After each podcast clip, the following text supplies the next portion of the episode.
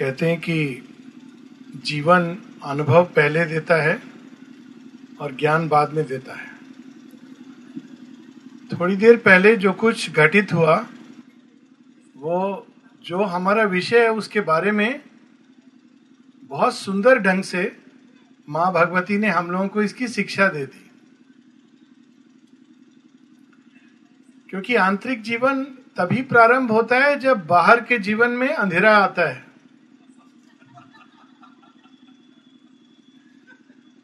जब तक हम लोग बाहर के जीवन की चकाचौंध में खोए रहेंगे तो आंतरिक जीवन प्रारंभ कैसे होगा? और साथ में माइक का चला जाना, ये और भी बड़ा सिंबल है, क्योंकि ये दो जो इंद्रिय है ना, सबसे अधिक हम लोगों को भटकाती है। एक तो आँख, वो जो असली चीज़ है उसको नहीं दिखाती है, और जो नहीं है या मिलावटी चीज़ है, वो दिखाती है। और दूसरा है, ये श्रवण इंद्रिया, सुनने की इंद्रिया। माता जी एक जगह कहती हैं there is so much noise going on in the head बाहर का, जो नॉइज़ है, बाहर का जो शोर है, उसमें तो हम लोग खोए रहते हैं उससे भी ज़्यादा अंदर के शोर में जितने भी लोगों ने मेडिटेशन सीरियसली सिंसियरली ट्राई किया है, वो इस बात से परिचित हैं कि जब आँख बंद कर लेते हैं तो एक दूसरा टेलीविज़न चालू हो जाता है जो 24 फोर सेवन चलता रहता है। जो मर्ज़ी वो चैनल उसमें शुरू हो जाएगा। अनुभव किया होगा ना, ये एक बड़ा सुंदर एक एग्ज़ाम लिविंग डेमोन्स्ट्रेशन था। जब तक लाइट है, तब तक हमारी आँखें कि इसको देख रही हैं, उसको देख रही हैं, जहाँ फोकस करना है। जब प्रकाश नहीं है, उस समय वो किसको देख रही हैं? जब कुछ नहीं है सुनने का तो अंदर में कौन से हमारे शांति है, नीरवता है, या हमारे अंदर शोर हो रहा है?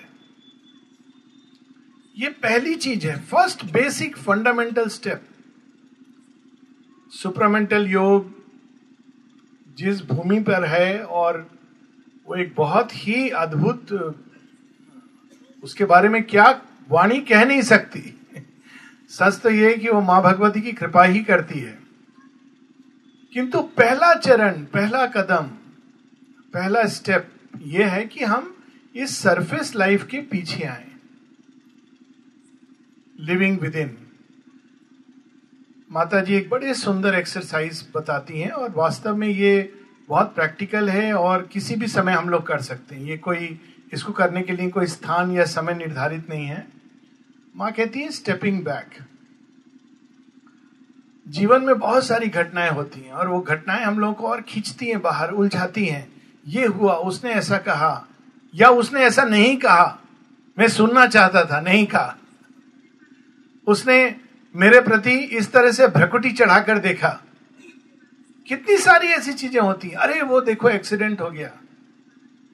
एक अच्छा आदमी दुख में है और एक दुष्ट व्यक्ति सुख में है। ये सब जो चलचित्र की तरह चलते रहते हैं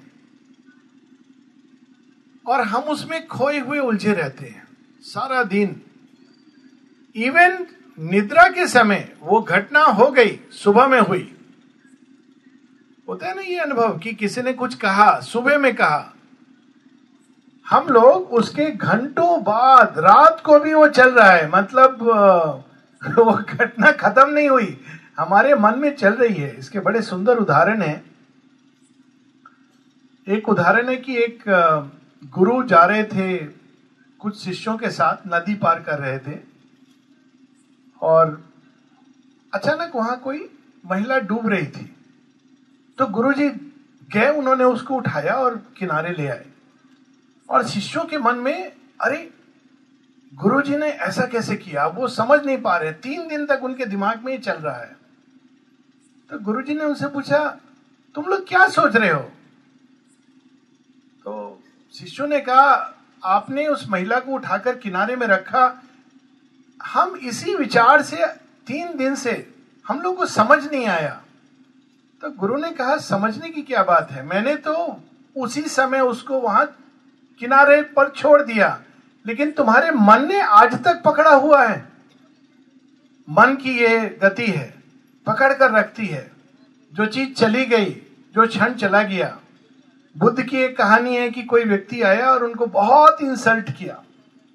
इंसल्ट करके वो बुद्ध चुपचाप शांत भाव से सुनते रहे, फिर वो चला गया। बुद्ध ने कुछ कहा नहीं, प्रतिक्रिया नहीं की। ना केवल कहानी, अंदर में प्रतिक्रिया नहीं की, वो ज़्यादा इंपॉर्टेंट है। तो उसको रात को बहुत शोभ हुआ, बहुत दुख हुआ कि मैंने क्या बोल दिया उनको। अगले दिन आया, बहुत दुखी होकर के मैं क्षमा चाहता हूँ। तो बुद्ध ने कहा, क्षमा किस बात के लिए? क्यों क्षमा चाहते हो? नहीं नहीं, कल ऐसे ऐसे मैंने कहा था। तो बुद्ध कहते हैं, लेकिन तुम तो वो व्यक्ति नहीं हो जिसने कल कहा था। नहीं, मैं वही हूँ। कहते, अगर तुम वही होते तो आज भी वही करते। तुम वो व्यक्ति हो ही नहीं। आज तो तुम एक परिवर्तित व्यक्ति हो। अनेकों व्यक्तित्व तो हमारे अंदर कार्य करते हैं। और ये आंतरिक अवस्था बाहर के सत्य को डिटरमाइन करती है। ये पहली चीज़ हम लोग को समझनी होती है। जब माता जी से किसी ने पूछा कि कर्म के बारे में बहुत सारे कर्म हम लोग दिन भर कहते हैं। माँ कहती है from the yogic point of view how one does it is more important than what one is doing the inner state of consciousness हमारी अंदर की अवस्था क्या है जिसमें हम कर्म कर रहे हैं? जब अवस्था सही होती है तो शबरी का बेर प्रसाद बन जाता है। बहुत बार मैं सुनता हूँ, बहुत जगह लोग कहते हैं, ये वहाँ का प्रसाद है, यहाँ का प्रसाद है। आप खा लीजिए। मैं पूछता हूँ कि मैं, मैंने जो सीखा है वो ये है कि जिस अन्न को भगवान को अर्पित कर देते हैं तो वो प्रसाद बन जाता है। तो या तो वो गलत है, या ये गलत है।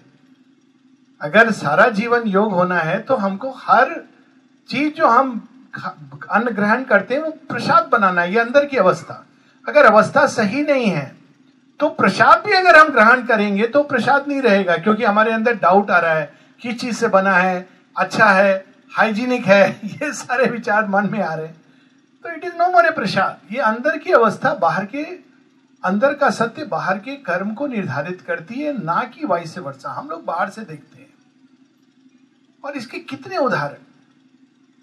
नलनीदा को एक बार किसी ने रास्ता रोक करके पंद्रह बीस मिनट तक आश्रम के वास्तव में अगर वरिष्ठ साधक का किसी को अधिकार है सुनने का नलनीदा शुरू से श्री अरविंद के साथ रहे रिवोल्यूशनरी डेज से तो बहुत इंसल्ट करके पंद्रह बीस मिनट करता रहा पंद्रह बीस मिनट चुपचाप शांत भाव से नलनीदा सुनते रहे जब बीच में उसने रुका सांस लेने के लिए तो नलनीदा कहते हैं আর শেষ হয়ে গেল আমি যাব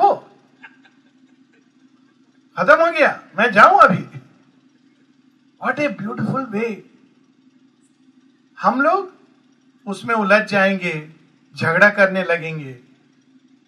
या झगड़ा नहीं कर पाए तो पूरा रात सोचेंगे। बाद में हमारी अवस्था होगी कि उसको बताना है, एक दिन मिलने दो। अगर इस भाव से हम लोग जिएँगे तो योग, साधना, ये केवल नाम मात्र रह जाएँगे। माता जी कहती, yoga is done in everyday life life की जितनी घटनाएँ हैं it is in real time ये किताब नहीं है। जीवन की किताब है, जिसमें सब समय। तो माँ सिखाती स्टेपिंग बैक जीवन में जो हो रहा है, तुम एक क्षण के लिए अपने ही अंदर स्टेप बैक और देखो कि जो हो रहा है, उसका वास्तव में तुम्हारे जीवन में कितना महत्व है। अब ये महत्व का जो एस्पेक्ट है, हम किस किस, उससे देखते हैं कि महत्व कितना है। ये हमारे लक्ष्य पे निर्धारित करता है। अगर मेरा लक्ष्य केवल खूब पैसा कमाना, खूब नाम कमाना तो मेरा छवि कैसा है दूसरे के दृष्टि में, इसका महत्व है। पर यदि मेरा लक्ष्य है कि भगवान की पुस्तक में कहीं मेरा नाम भी लिखा जाए तो वो लक्ष्य फिर ये इसका महत्व नहीं है। महत्व ये है कि भगवान मेरे बारे में क्या सोचते हैं, भगवान मुझे कैसे देखते हैं। संसार मुझे कैसे देखता है, क्या समझता है, क्या सोचता है, ये बिल्कुल अनइम्पॉर्टेंट हो जाता है। क्यों? क्योंकि लक्ष्य मेरा वो है। इसलिए पहली चीज़ है लक्ष्य को केंद्र में रखना और केंद्र में रख करके जीवन की घटनाओं को देखना। सावित्री में एक जगह पंक्तियाँ आती हैं कि सावित्री बैठती ध्यान करने के लिए। अक्सर हम लोग ये ध्यान ध्यान करना। ध्यान की अवस्था क्या होती है? Before we meditate what should be the state लोग अक्सर कहते हैं कि अरे डिस्टर्ब हो जाता है, मन डिस्टर्ब हो जाता है थॉट्स आने लगते हैं। क्यों आने लगते हैं? हमारा आसन दृढ़ नहीं है। तो ध्यान की अवस्था में प्रारंभ में सावित्री जब बैठती हैं तो सावित्री की पंक्तियाँ हैं। Time life and death were passing incidents काल की गति, जीवन, मृत्यु वो सब मानो केवल एक बह जाने वाली चीज़ है रियल चीज़ नहीं है। यज्ञवल जब ज्ञान लेने के लिए, ये होता है ज्ञान के एक पिपासु का आंतरिक अवस्था। जब वो जाते हैं अपने यज्ञवल के पास, राजा जनक जब जाते हैं ज्ञान लेने के लिए, गुरु के आश्रम में तो कोई आके कहता है, मिथिला में बड़ा संकट आ गया है। तो यज्ञवल कहते हैं तो जनक कहते हैं, कह दो मिथिला में कोई भी संकट आया हो, मैं इस समय अपने गुरु के चरणों में बैठा हूँ। ये एक अलग स्टेट है। दुरई स्वामी अय्यर थे शेयरविंद के डिसाइपल बहुत बड़े एडवोकेट थे। ये ब्रिटिश राज के समय की बात है, चेन्नई में बहुत बड़े एडवोकेट थे। तो वो जब सैटरडे संडे को आ जाते थे पौंडीचेरी वहाँ पर शेयरविंद के साथ कुछ इवनिंग टॉक्स में भी रहे तो एक बार एक टेलीग्राम आया, किसी ने बताया, सर, आपके लिए एक टेलीग्राम है। क्या टेलीग्राम है? कहा कि, कुछ इमरजेंसी है और आपको बुलाया गया है चेन्नई। अब दुविधा है। गुरु या चेन्नई?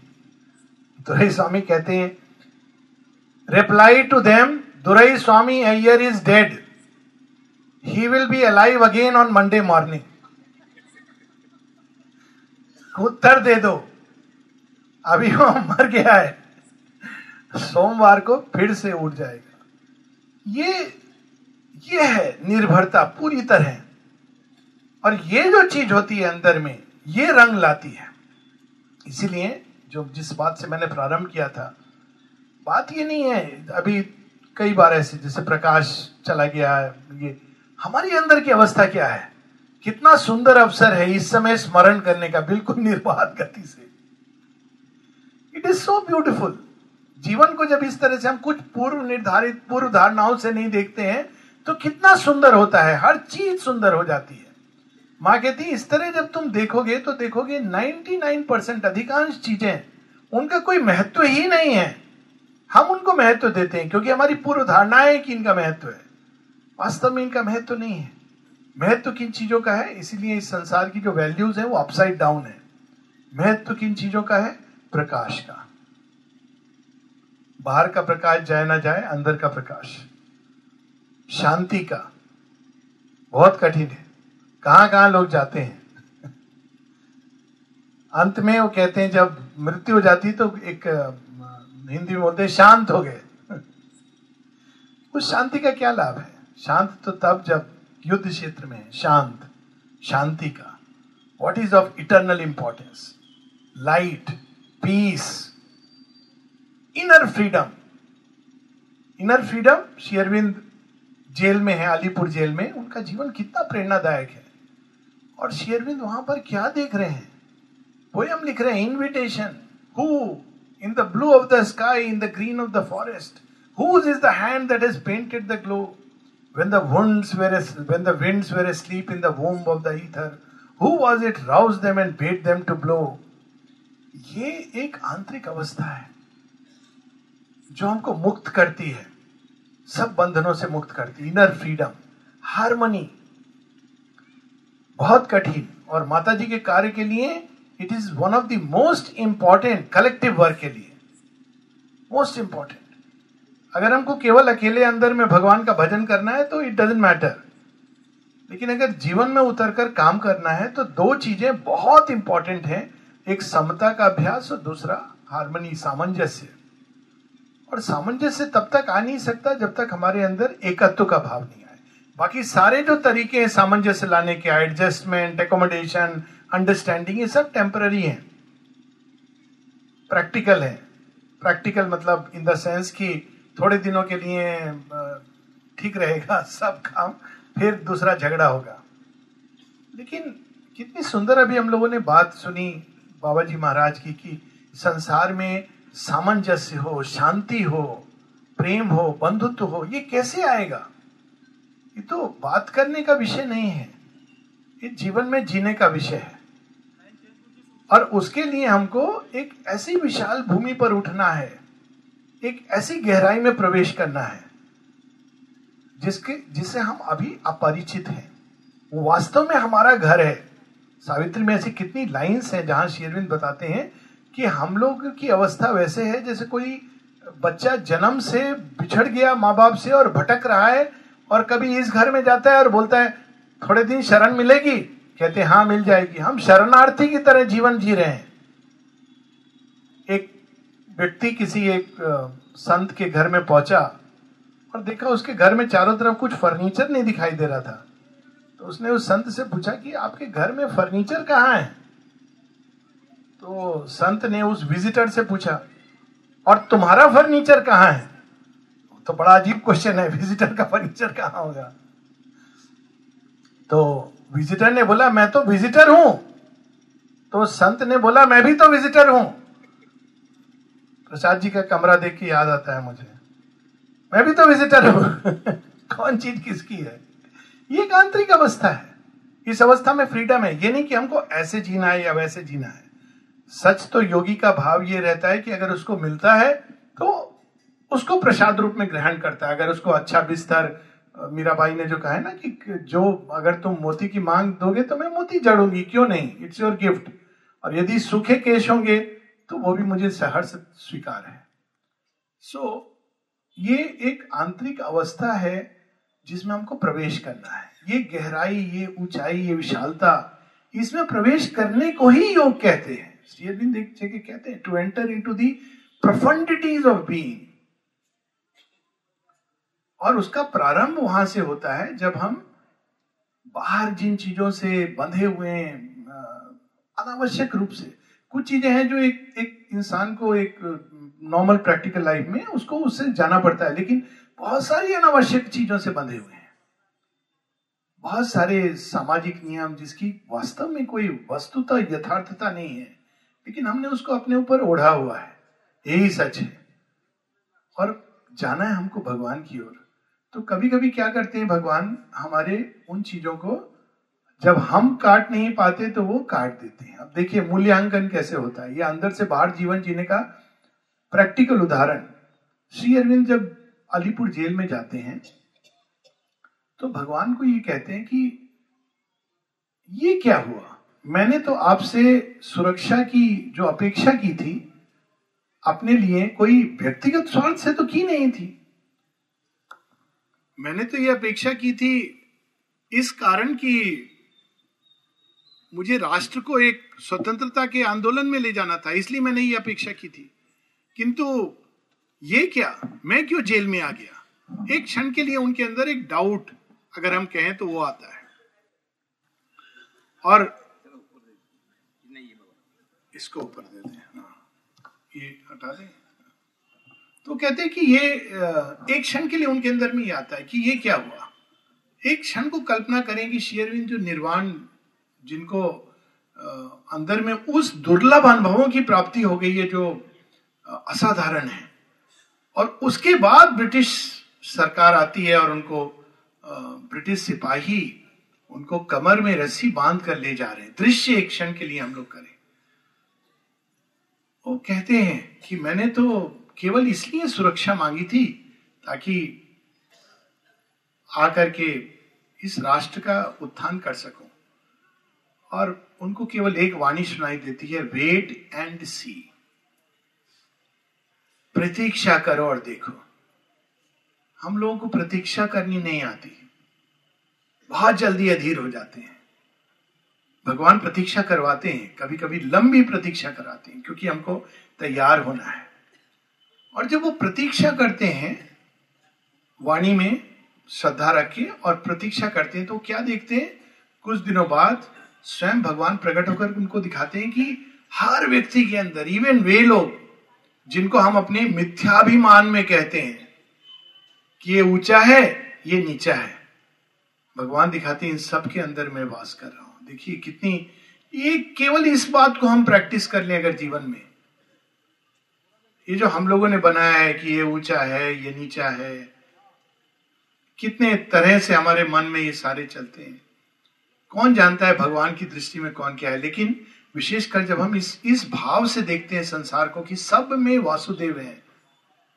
ये फंडामेंटल प्रैक्टिस है, योग की। ये बहुत कोई डीप में जाने की ज़रूरत नहीं है। केवल इस भाव भाव पर ध्यान करना, शब्द से ज़्यादा भाव पर।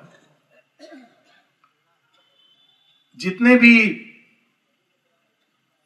देवियाँ हैं, जितने भी मनुष्य हैं, सबके अंदर माँ का ही वास है। हमारा जीवन बदलने लगेगा। कितने सारे चीज़ हमारे अंदर से वैसे ही छूट जाएँगे। ये होती है विशालता, और इसमें सामंजस्य आता है। जब दूसरा व्यक्ति क्रोधित हो रहा है तो हमको ये देखना है कि शायद क्या पता, जब माँ भगवती हमको अंदर कुछ कह रही थी, हम सुन नहीं पा रहे थे, इसके मुख से, इसकी वाणी से कुछ हमें सुना रही है। ट्रमेंडस ह्यूमिलिटी इनर जीवन में इन चीज़ों को पोषण करना पड़ता है। जैसे बाहर के जीवन में हम बाहरी संपत्ति को पोषित करते हैं।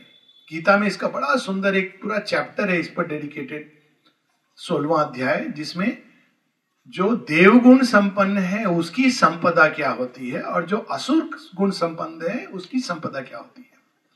असुर गुण संपन्न व्यक्ति की संपदा होती है कि आज मेरा बैंक बैलेंस इतना है, कल और इतना मल्टीप्लाई होने वाला है। आज शेयर मार्केट का भाव इतना उठा है, कल और उठने वाला है।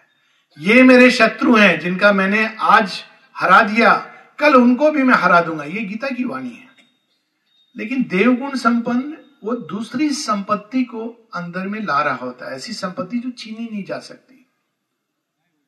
शांति, ऐसी शांति जो छीनी नहीं जा सकती। कुछ भी घटना हो जाए, वो शांति अंदर में स्थापित रही। It is a treasure it's a wealth क्षमा। क्षमा कर देने से हम लोग खुद ही अंदर में हल्के हो जाते हैं लाइट हमको नहीं तो भार ढोके रखते हैं। दूसरा व्यक्ति तो चला जाता है, लेकिन हमारे दिमाग में ये बात चलती रहती है। धृति, कोई चीज़ को पकड़ना तो उसको मजबूती से पकड़ना। ऐसे नहीं कि इधर, उधर हो रहे हैं। जब भगवान को पकड़ा तो पकड़ा। बहुत सुंदर एक गाना है, गीत है। वो राष्ट्र गान है। लेकिन इसको भगवत गान भी बना सकते हैं। और गान है, सरफरोशी की तमन्ना आज अपने दिल में ये स्वतंत्रता संग्राम के समय गाते थे लोग, भगत सिंह वगैरह। देखना है ज़ोर कितना, बाजुए कातिल में है। तो बाजुए कातिल कौन है? फोर्सेज ऑफ़ डार्कनेस लेकिन हम तैयार हैं अपना सर कटाने के लिए सर फरोशी की तमन्ना। सर क्या है? ईगो। इसको देखना कि हमारे अंदर कहीं हम इवन भगवान के नाम पर अहंकार को तो पोषित नहीं कर रहे हैं। हमारे कितने सारे उदाहरण हैं हमारे अपने स्क्रिप्चर्स में। रावण रावण स्वयं को सबसे बड़ा भक्त समझता था और था भी। कितना कुछ काम किया उसने। वेदों का पूरा प्रोपोगेशन रावण के कारण हुआ। म्यूजिशियन था, पंडित था, सब कुछ था। सब वेदों का अध्ययन किया था। लेकिन ये भाव, मैं कितना विनाशकारी हो सकता है ये भाव। तो जब भी हमारे अंदर ये चीज़ आए, एक एक ईगो का, मैं तो उस मैं को कुछ ज़्यादा नहीं करना है, थोड़ा सा चेंज कर, बस मात्रा बदलनी है। बहुत सिंपल है योग। मैं को बना बना देना है माँ। ये मात्रा का थोड़ा भेद है ना। और ज़्यादा सरल है माँ बोलना। मैं बोलना कितना कठिन है। मैं बकरी बोलती है, माँ गाय बोलती है। जन्म के साथ। इट इज़ सो सिंपल जब भी ये भाव आए, मैं बहुत बार देखेंगे अंदर का वार्तालाप में। उसमें माँ। That's as simple as that तो ये इतना भयानक, ये भूमि से जब व्यक्ति अंदर जाने लगता है तो देखता है फिर कि किस अंधकार में, किस किस जेल में जी रहा था, और उसको वो समझ रहा था कि ये तो मेरी संपत्ति है। वो तो जेल थी। एक जगह माँ कहती है कि जिनके पास धन होता है, वो उससे पजेस्ट हो जाते हैं। ज़्यादा धन वो भी उसको जेल में डाल देता है। तो उसको सदुपयोग करना चाहिए, नहीं तो वो एक प्रिजन हो जाता है। जो चीज़ें अहंकार को पोषित करती हैं, हम उससे जब जुड़ जाते हैं, वो हमारे लिए प्रिजन हो जाती है, अंदर जाने से रोक देती है। तो ये सबको स्टडी करना, तब हम देखते हैं कि एक बाहर के जगत के पीछे एक सूक्ष्म जगत है जिसके बारे में हम अनभिज्ञ थे। ये एक अलग भूमि है और ये जगत है। थॉट्स फीलिंग्स विचार, भावनाएँ, संकल्प, अनेकों अनेकों हमारे अंदर इंपल्सेस हर समय उठ रही हैं। माँ कहती है कॉन्ट्राडिक्टरी बिल्स ऑब्ज़र्व अगर हम करें, अपने अंदर देखते हैं कि एक संकल्प या एक इच्छा होती, ये ऐसे हो, दूसरी उसको कॉन्ट्राडिक्ट करती। कैसे कॉन्ट्राडिक्ट करती है? मैं कर नहीं पाऊँगा। पारी वो नहीं, होगा नहीं मेरे से। तो भाव जो आ जाता है, करने के पहले उसने गिव अप कर दिया। कर रहा है, लेकिन अंदर में एक दूसरा भाव चल रहा है, मैं कर नहीं पाऊँगा। होगा नहीं। मैं योग में चल रहा हूँ, लेकिन मैं अनफिट हूँ। इस भाव से आगे नहीं बढ़ सकता है व्यक्ति। जब एक चीज़ की तरफ़ मुड़ना तो उसको, उसके लॉजिकल कल्बिनेशन तक एंड पॉइंट तक ले जाना। ये लक्षण होता है एक ऐसे व्यक्ति का, जो वास्तव में आंतरिक जीवन जीने के लिए तैयार है। हम हम लोग देख सकते हैं, हमारे विचार, भावनाएँ किधर किधर जा रही हैं। बाहर से सब अच्छा दिख रहा है, व्यक्ति चुपचाप बैठा है, अंदर में उसके तूफ़ान चल रहा है। ये एक ऐसी भूमि है जिसमें सफ़ाई करना ज़रूरी है। ये मंदिर अगर बनाना है तो गंदा सब छोड़ देंगे, ऐसे थोड़ी होगा। ये अंदर की भूमि की सफ़ाई करनी है। यम नचिकेता के संवाद में, कठोपनिषद में इसका बड़ा सुंदर वर्णन है कि तीन लेयर के ब्रिक्स को सजा के, साफ़ करके भूमि को यज्ञ करते हैं ना, फिर अग्नि जलानी है। तो ये क्या है तीन लेयर्स? हमारा मन, प्राण, शरीर। शरीर की सफ़ाई पर तो लोग ध्यान देते हैं। स्नान करते हैं सुबह। अधिकांश लोग करना चाहिए। डेफिनेटली इसके बहुत लाभ हैं। इवन ठंडे प्रदेश में स्नान करना चाहिए सुबह सुबह इसके बहुत सारे लाभ हैं। लेकिन उस स्नान के बाद या साथ ही हमको हमारे अंदर के बींग का भी स्नान कराना चाहिए।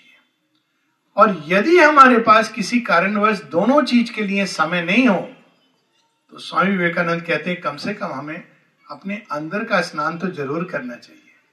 बाहर का स्नान कभी ट्रेन में जा रहा है, व्यक्ति नहीं कर पाया। अंदर का स्नान ज़रूर करना चाहिए। अंदर का स्नान क्या है? मा, माता जी का आवाहन ये जब भटके विचार इधर उधर दस चीज़ों में उसको बाँध करके वापस बैक टू बेस कहा भाग रहा है? इधर लग। शुरू में मुश्किल होगा लेकिन धीरे धीरे धीरे रस आने लगेगा। उसके बाद जब बाहर भागेगा विचार तो मन में पीड़ा होगी या कि अंदर में पीड़ा होगी। जब भावनाएँ अपने अंदर में किसी प्रकार की दुर्भावना लाएँगी तो पीड़ा होगी कष्ट होगा। कि ये क्या? ये जीवन थोड़ी मैं जीने आया हूँ। तो इस प्रकार से हम अपने अंदर के जीवन को साफ़ करने लगते हैं। भगवान का नाम वो कैटलिस्ट है, जिसको डिजोल्व सॉल्वेंट है, जिसको डालने से ये सारे अंदर में जर्म बैक्टीरिया सब समाप्त हो जाते हैं। बहुत शक्ति है इसमें। और ये नहीं कि हम कितने बार कर रहे हैं। ये एक बार भी किया हुआ नाम, पुकारा हुआ इसका अद्भुत प्रभाव होता है। Even once even for a moment it has a tremendous power अंदर में बहुत पीड़ा हो रही हो, कष्ट हो रही हो, लगता है कि मैं ऐसा हूँ, संसार वैसा है, कुछ नहीं करना है। शांत भाव से बैठ करके अंदर में माँ के नाम का स्मरण करना, वो धीरे धीरे धीरे धीरे वो सारा बादल छट जाएगा, फिर से प्रकाश आ जाएगा। ये होता है इनर लाइफ जो बाहर के लाइफ से बहुत भिन्न है। ये ज़रूरी नहीं कि बाहर में व्यक्ति मंदिर जा रहा है, इधर जा रहा है, नहीं जा रहा है, कौन सा किताब पढ़ रहा है, नहीं पढ़ रहा है। अच्छी बात है अगर पढ़े या जा करके ध्यान करे, अच्छी बात है। लेकिन अवस्था ऐसी हो जानी चाहिए कि जहाँ वो जाए, वहाँ मंदिर बन जाए। उसका जाना ही मात्र, उसकी देह यष्टि ही एक मंदिर बन जाए। शेरविंद कहते हैं ना, माता पुस्तक का वर्णन किया था दीदी ने, कितनी सुंदर बात। You must keep the temple clean you wish to install there the living presence भगवान की उपस्थिति से लिविंग प्रेजेंस उसको इंस्टॉल करने के लिए हमको अंदर में साफ़ करना है। जो जितने सारे ये भाव हैं ईर्षा द्वेष, घृणा, षड रिपु जिनका नाम है, काम, क्रोध, लोभ, इन सबको साफ़ करना है। लेकिन अपने आप ये साफ़ करना कठिन है। अपने आप डिटेक्ट करना भी कठिन है, क्योंकि खासकर अहंकार तो हज़ार मास्क पहनकर आएगा। ऐसा ऐसा मास्क होता है जो डिटेक्ट करना मुश्किल होता है। और सबसे भयानक मास्क होता है कि मैं एक स्पिरिचुअल व्यक्ति हूँ। साधक हूँ।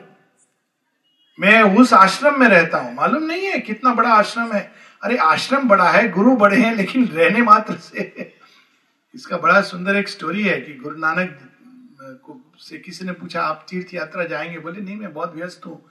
लेकिन ऐसा करो मैं कुछ दे रहा हूँ, जहाँ जहाँ तुम लोग तो अलग अलग जगह जाओगे, वहाँ उसको डुबो करके, गंगा जी के अंदर डाल करके ले आना। ठीक है। वो दो महीने, तीन महीने बाद सब लोग आए, डाल करके सब जगह। तो फिर गुरु नानक जी को दिया, उसमें से दुर्गंध आने लगा था। बोले, क्या है? कहते, ये तो सड़ गया अंदर में। तो उन्होंने पूछा कि, क्या कर, करा क्या था आपने? कहते, मैंने सुना है कि तीर्थ में जाने से बहुत अंदर में पवित्र हो जाता है, शुद्ध हो जाता है। तो मैंने कहा, मैं तो जान ही पा रहा हूँ, करेला को लपेट करके भेज दिया था। लेकिन ये क्या मैं देख रहा हूँ? ये तो और दुर्गंधित हो गया।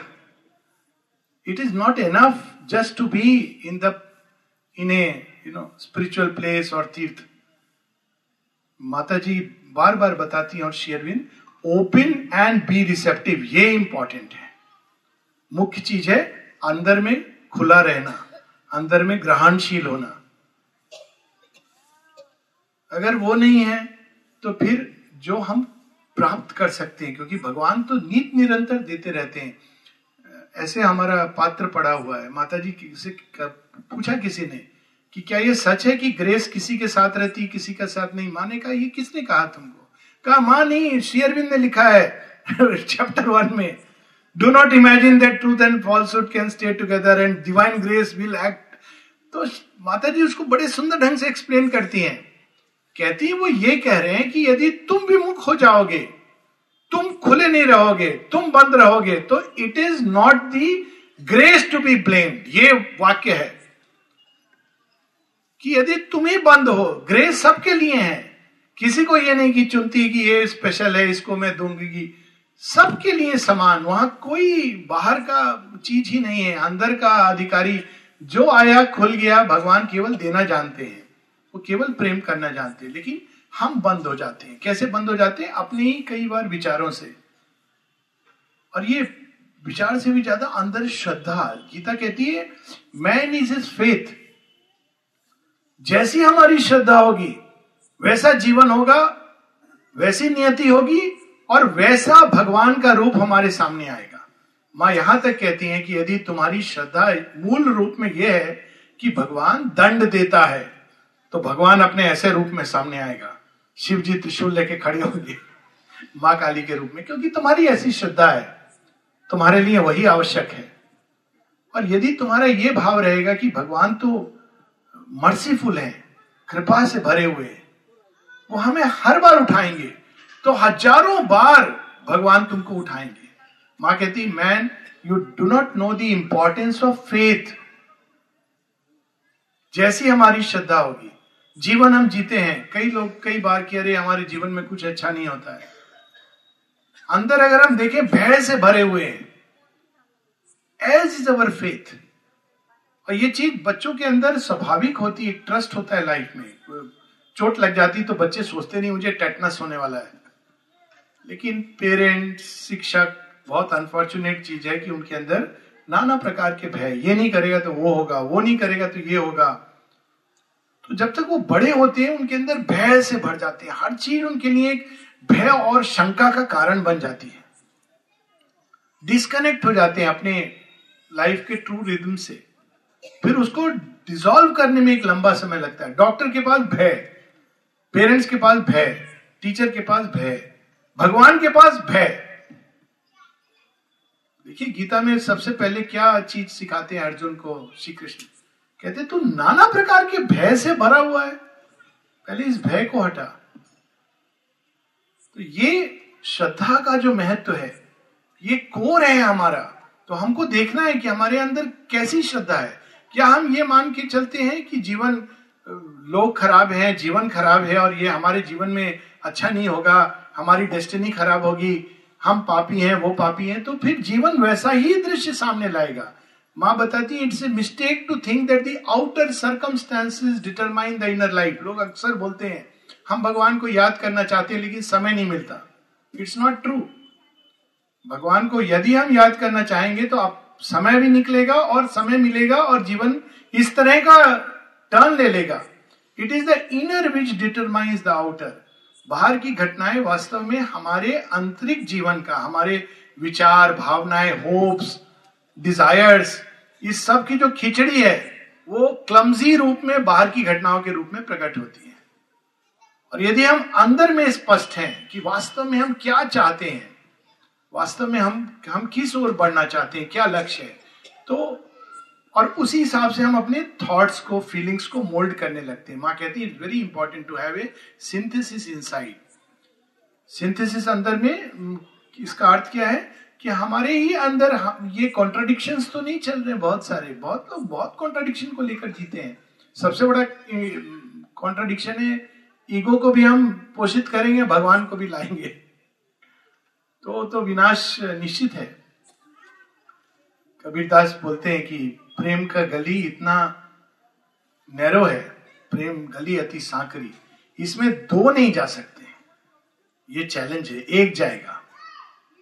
या तो ईगो जाएगा या भगवान जाएगा। दो नहीं जाएँगे। एक साथ नहीं जाएँगे। ये हमारे गहराई में क्या है? ये हम लोग बाहर से नहीं देख पाते हैं। और गहराई में जो होता है, उसका कितना बड़ा प्रभाव होता है? देखिए, रावण की, कंस की कहानी, ये सब बड़ी अद्भुत है। ये बाहर की कहानी तो हम सब लोग जानते हैं। रावण को मारने में इतना समय क्यों ले रहे थे? श्री राम विभीषण पूछते हैं उनसे कि आप ये क्या खेल खेल रहे हो? सिर काट रहे हो, फिर सिर आ रहा है। हाथ में मारो, उसके तीर खत्म हो जाएगा। तो राम जी बोलते हैं, नहीं मार सकता हूँ। क्यों? हृदय में उसने जानकी को धारण किया है। इमेजिन व्हाट ए पावर हालाँकि वो जानकी से जो प्रेम करता है, वो एक बहुत ही फोर्स करके पॉजिटिव वो वाला प्रेम है। पर फिर भी हृदय में जानकी है। नहीं मार सकता हूँ। जालंधर, उसने तो भगवान को भी नहीं, अपनी पत्नी को प्रेम करता है और पत्नी के हृदय के अंदर भगवान है तो भगवान कह रहे मैं नहीं मार सकता हूँ। शिव जी की स्टोरी है। कंस वैर भाव से याद करता था। लास्ट में उससे पूछती हैं गोपी लोग श्री कृष्ण से पूछती हैं कि इसको आपने मोक्ष क्यों दे दिया? तो श्री कृष्ण कहते मैं क्या करूँ? सारा दिन ये मेरा स्मरण करता था। वैर भाव से स्मरण करता था। शत्रु है शत्रु है तो भगवान कहते ठीक है, मैं आऊँगा। मेरा स्मरण कर रहा है तो मैं आऊँगा। और मेरा स्पर्श तुझे मुक्ति देगा। लेकिन तू शत्रु भाव से मुझे पुकार रहा है तो मैं शत्रु भाव से आऊँगा। ये इनर कोर में हमारे क्या है? फेथ के भी अंदर एक कोर है हमारा। Inner life. वहाँ पर कौन है? ये इंपॉर्टेंट है। बाहर क्या है, ये तो अलग चीज़ है। वो ठीक है, वो एक पार्ट है। लेकिन अंदर हमारे कोर में कौन बैठा हुआ है? कौन इंस्टॉल्ड है? कितनी अद्भुत कहानियाँ हैं ये। प्रहलाद प्रहलाद के कोर में कौन है? हरी हरी हरी हरी। माता जी बताती हैं उसकी स्टोरी इज़ सो ट्रू अगर आपके कोर में केवल भगवान का नाम है तो कोई आपको हानि नहीं पहुँचा सकता है। उसके पिता अनेकों राक्षस ससुर उसको हानि पहुंचाना चाहते हैं, कोई हानि नहीं पहुँचा सकता, क्योंकि कोर में उसके एक ही नाम का स्मरण है, वो इसी भाव से जीता है कि भगवान मेरे साथ है। अच्छे अच्छे अभी बच्चे आ गए कार्यक्रम करने तो बस एक छोटे से इट्स नॉट एन एडवाइस और टिप पर जो मुझे लगता है कि प्रैक्टिकल रूप में की जा सकती है इनर लाइफ को सुदृढ़ करने के लिए। उस कहानी से अंत करूँगा। एक स्टोरी है कि माँ, बच्चा जो है, वो स्कूल जाता है और उसको डर लगता है जंगल से गुजरता है। तो बच्चा कहता है एक दिन माँ को कि, मम्मी, बाकी सबको तो कोई पिता छोड़ने जाता है, कोई और छोड़ने जाता है, मैं अकेला जाता हूँ, मुझे डर लगता है, मैं क्या करूँ, मेरा कोई नहीं है। माँ कहती, है ना? कौन है? गोपाल। गोपाल कौन है? तो नहीं, है वो। अच्छा तो क्या करना होगा? कहते, तुझे जब कष्ट होगा तो गोपाल को बुला लेना। तो जाता है, गोपाल को बुलाता है। गोपाल की लीला गोपाल आ जाते हैं। एक दिन स्कूल में कहते हैं कि दूध देना है, सबको घर से दूध लाना है तो वो माँ को बताता नहीं, गोपाल को बताता है और दूध लेके जाता है। तो माँ को जब पता चलता है, माँ कहती, तुमने दूध कहाँ से मिला? चोरी किया तूने? कहता, नहीं, आपने तो मुझे कांटेक्ट में डाला था गोपाल। अब देखिए डिफरेंस माँ ने कहा है, लेकिन माँ को विश्वास नहीं इस बात पर। माँ को आश्चर्य होता है कि वास्तव में माँ ने कहानी के रूप में उसको कह दिया। लेकिन माँ इसको विश्वास नहीं करती है। लेकिन बच्चे ने उसको अपने सहज भाव से धारण किया। गुरु जी ऐसे लोगों को बताते हैं, अपने शिष्यों को नाम जप का महत्व। तो सब बड़े सुन करके उनको बड़ा आनंद आता है। तो एक दिन वो वो लोग आके गुरु जी को कुछ दूध, दही ये सब लाके देते हैं, नदी के पार से लाते हैं। एक दिन नदी में बाढ़ आई है। तो गुरु जी आज तो कुछ आएगा नहीं, लेकिन सब आ जाते हैं देने के लिए। कहते, तुम लोग कैसे आए? आज तो पॉसिबल नहीं आना। कहते, कैसे पॉसिबल नहीं है? आपने बोला तो हम नाम लेकर के क्रॉस कर गए। वो बता रहा है पंडित, लेकिन उसको विश्वास नहीं है। और ये उसको अंदर में धारण करके विश्वास के साथ जी रहे हैं। ये कहानी नहीं है। I can tell you for sure this is not a story मैंने लोगों को देखा है और जब कभी कोई बहुत आंतरिक उलझनों से, कठिनाई से गुजरता है और उसके अंदर भाव आता है, मेरा जीवन में कोई नहीं है तो मैं एज ए साइकेट्रिस्ट भी उनको सलाह देता हूँ कि मेक कृष्णा योर फ्रेंड उनको अपना मित्र बना। कितना अद्भुत है कि भगवान मित्र भी बन सकते हैं। मेक हिम योर फ्रेंड भगवान को अपना मित्र बना लो मित्र बनाने का क्या मतलब है?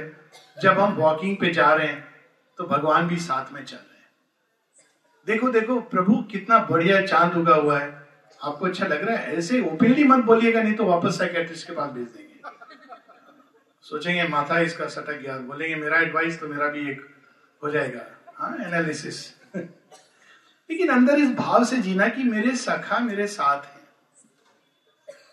भगवान को ये ऊपर बिठा देना, एक गर्भागृह में छिपा देना, बीच में एक मोटा पंडा खड़ा रहेगा, ये पुराना जगत है, चला गया है। पंडा को प्रसन्न करना ज़्यादा इंपॉर्टेंट है भगवान को प्रसन्न करने से। है ना? नहीं तो वो जाने नहीं देगा। आपके और भगवान के बीच में इतना फुट का दूरी, ये पुराना जगत था, चला गया। अब तो भगवान कितने करीब आ गए हैं।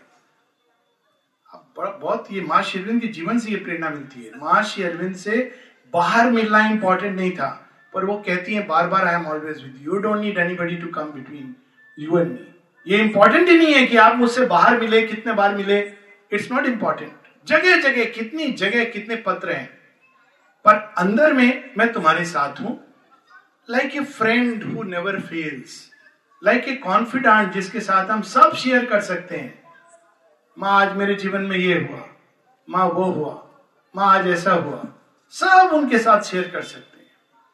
तो इसी भाव के साथ मैं यहाँ रुकूँगा। मेक डिवाइन योर फ्रेंड और जब उनके साथ हम जीवन जिएँगे, जीवन और क्या होगा? आनंद में होने के सिवा। वो तो आनंद में है। सत्य में है, जीवन अपने आप सत्य बनने लगेगा। चित शक्ति घन है। It's like the omnipotent omniscient walking with all the time जय Jai